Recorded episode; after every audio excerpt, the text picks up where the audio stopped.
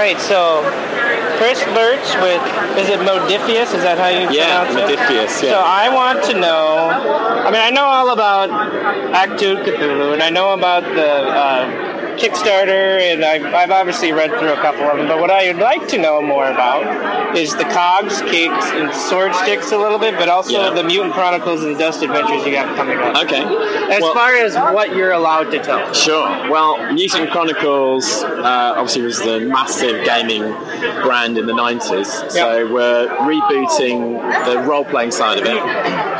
There's some guys called Prodos who just did a Kickstarter for Warzone, the miniatures games. Um, so what we've done, because there was a huge storyline that spans about sort of a thousand years in the original Mutant Chronicles world, so we've gone right back to the beginning, and you're going to start right as kind of hell is unleashed on humanity in the 25th century. Um, you've got this thing called the Dark Symmetry that is unleashed by an expedition to Pluto, um, and then things just get weird. Technology starts to break down. It ends up kind of backtracking civilization to like a kind of diesel punk style lifestyle. They have to get rid of all the computers because they just get corrupted and um, go horrifically wrong.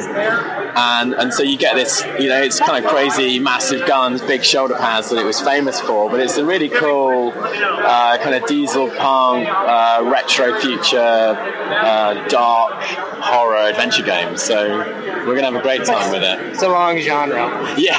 now, right, is this going to have its own system? Yeah, we're just uh, we're in playtesting with about 320 groups at the moment who are kind of hardcore fans. Uh, as soon as we announced, they just came pouring out of the woodwork. It's amazing. People have been playing it still in uh, Spain and in Sweden and in Poland, and it's it's just there's a lot of love for it, even though it's been quiet for the last few years. You know. So, what can you tell me about the system?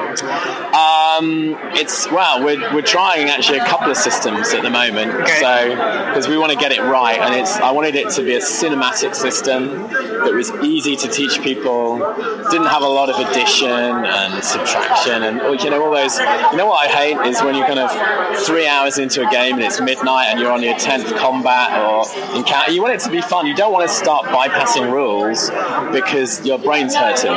You want it to be still play the same rules because it's so easy. So that's what we're aiming for.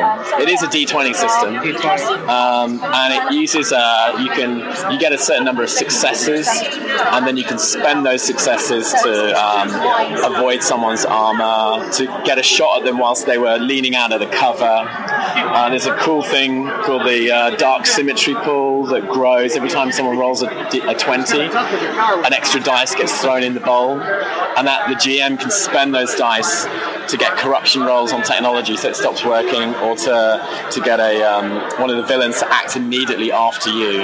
So stuff can happen, you know, when you're not expecting it, and it and it's got this very visual, ominous uh, feel as you the players can see this dice pool growing.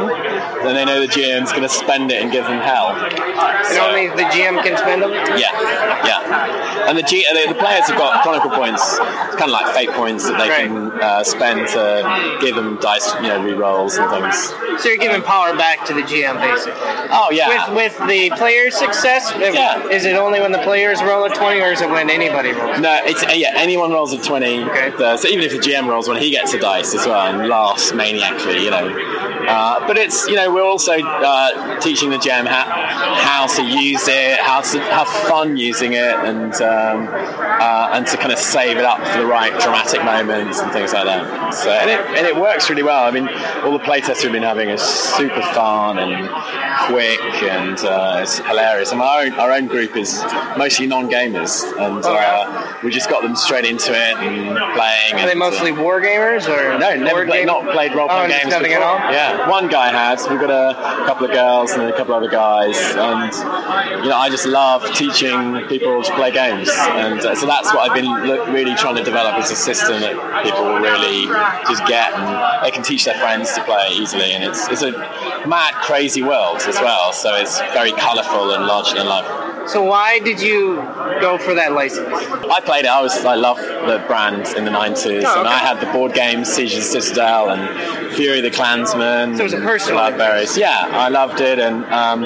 funny enough, I knew the people at the company who licensed it for a few years, and, and they uh, even like a year ago, because I, I, used to be part of a t-shirt company, and we were doing some t-shirt deals with them, and they'd said, "Oh, you know, we've got Mutant Chronicles," and I was thinking about it, and and it's funny because obviously the steampunk's been really big, and diesel punk is kind of just riding the wave behind steampunk, and it's it's got that style to it. And I just thought, you know what, that whole art look is coming back into fashion, and I just love the whole setting. And I thought, you know what, let's, let's do it. You know, we'll have a lot of fun with it, and they trusted us with it, so uh, and we're having a great time.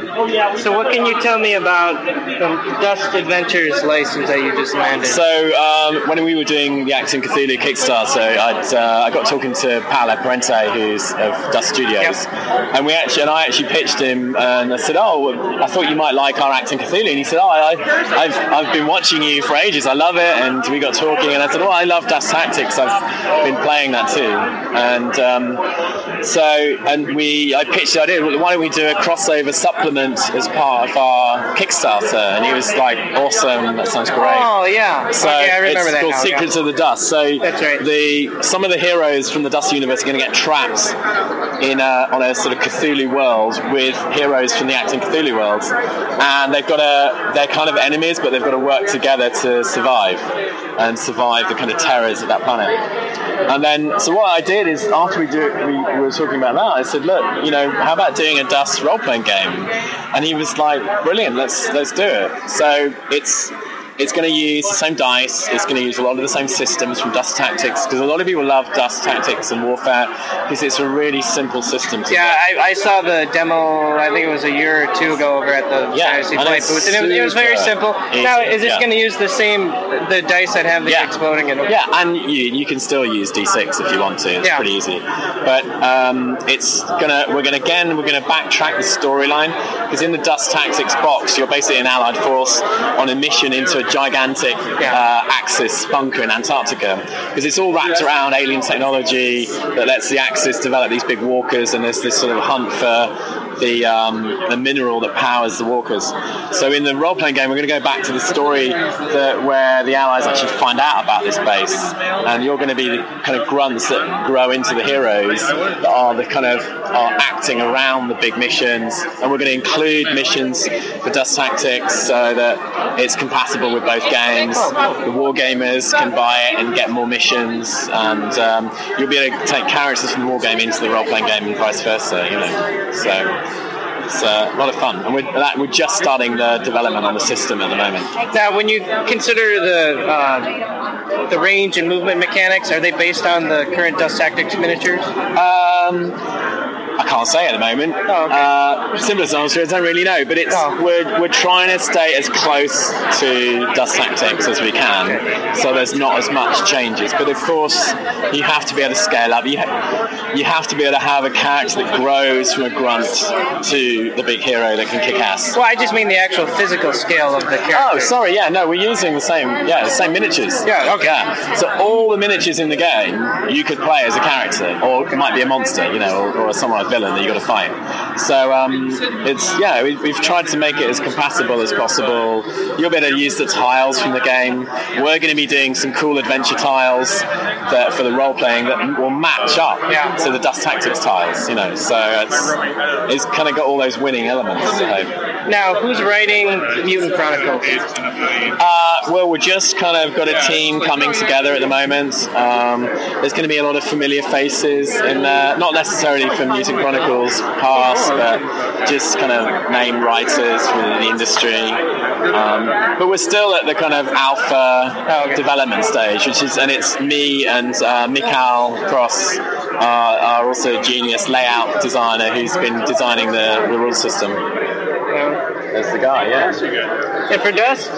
Now you guys haven't started writing this at all yet. You just no, still, still, um, yeah. We've kind of been brainstorming what will work really well as a rule system for it, and I've been really pushing the team to let's let's stay as close to the systems that people know already. Um, just to, just because there's going to be a lot of players who play Dust Tactics and Dust Warfare who maybe never play the role playing game, yeah. Who are going to see this and go, well, let's give it a go, and I want them to just pick it up really easily. But we're going to have a lot more depth as well. So real hardcore role players are going to be able to add in some optional rules and all kinds of stuff. So, and then Cogs, Cakes, and Sword is our kind of pulp steampunk game. Lynne Hardy, he's actually the editor on and line manager on Achtung Cthulhu, wrote this as well.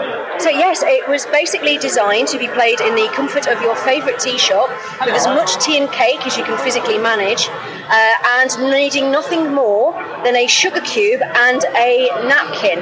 And you write your character on the napkin, and you put dots on the sugar cube and use it as your d6 the thought was uh, we go to an awful lot of steampunk conventions in the UK, and there's an awful lot of people who like dressing up, doing the, the cosplay side of things, but have never tried tabletop. Yeah. And we wanted to do something that would be simple and straightforward, that would bring them into gaming, basically. Uh, so it's incredibly simple. You have three statistics. That's where the name of the game comes from. Cogs is your technical thinky skill, Cakes is your social skill, and Sword Sticks is your fighty physical skill. It doesn't have to be fighty. It can just be. We've got dancers, we've got um, rugby players, we've got hockey players, all sorts in there. Uh, in homage to things like fate and QAGS, you give it a really quirky name, and then it's up to you to persuade your GM that you can actually achieve what you want to within that skill. So it's very broad, very storytelling oriented, but very simple and straightforward. There is one table, and you need one dice. Only one? Only one. There can be only one. Oh, so it doesn't have to be a D6. It does have to be a D6, Oh, okay. otherwise the table doesn't work. Oh, okay. But yeah, um, D6 are great. They're easily available as well. That's one of the reasons why we went for them. The artwork is by um, a gentleman called uh, Jeff Banyard, who is a phenomenal artist, very cartoony, but very evocative of the sort of feeling that we wanted to give it. So it's fun. The thing is that you can make of it what you will. We've run all sorts of different campaign styles with it. So we've done gothic horror, we've done reasonably hardcore steampunk sci-fi. Um, so it's if you want to do Cthulhuid steampunk, you can do Cthulhuid steampunk. It's been written so that it's flexible enough so that you can put your own stamp on it, and we hope that people will take it away and make it very much their own. So is it more of a? It doesn't seem very mechanical in terms It's of not. the game. It's not. It's So very simple. You can almost take the, the setting itself and, and, and Yes. just layer it on top of another game. Is Yes, kind and again, that's one of the reasons why we've got the simple system for people who aren't used to role playing or who, who prefer the storytelling element. But the background is there so that you can take that, and if you like the background but hate the rules, take the background and use it with your favourite rules. yeah. So what are the simple mechanics? Just just roll over? Is it a success based? It is success based. So Success-based. each of your attributes is. Um, your, you have your primary attribute, which gets you a plus three bonus, and your other two attributes are your secondaries. They get you a plus two bonus to your roll. The GM sets you a difficulty level based on how hard he thinks it's going to be for you to achieve this particular thing. You roll your dice, you add your number, and as long as you meet it or beat it, you succeed. Easy enough. I'm guessing this is the chart. That's the table. That's the table. Compact and bijou, we like to think. Yeah. The first chapter of the book is created as a pick up and play guide. So it's the very, very simple rules, pre generated characters, and a little scenario to run you through so that you can start playing straight away with a minimum of fuss and nonsense. Because we don't like fuss and nonsense. And then the rest of the book slowly takes you through building your own character, developing ideas, gives you the background on the world, and then there's another scenario at the back as well. So do you create your own definition of what each of these Yes. attributes means? Yes. You come up with a name. So, say if you were an inventor, uh, your cog skill could be man with a shed, because that's where you do all of your inventing. And then it's up to you, if you come up with a challenge, to convince the GM that you can use that to achieve it. Excellent. Anything else? Oh, I gotta go too. You've got to go. Yeah, sorry.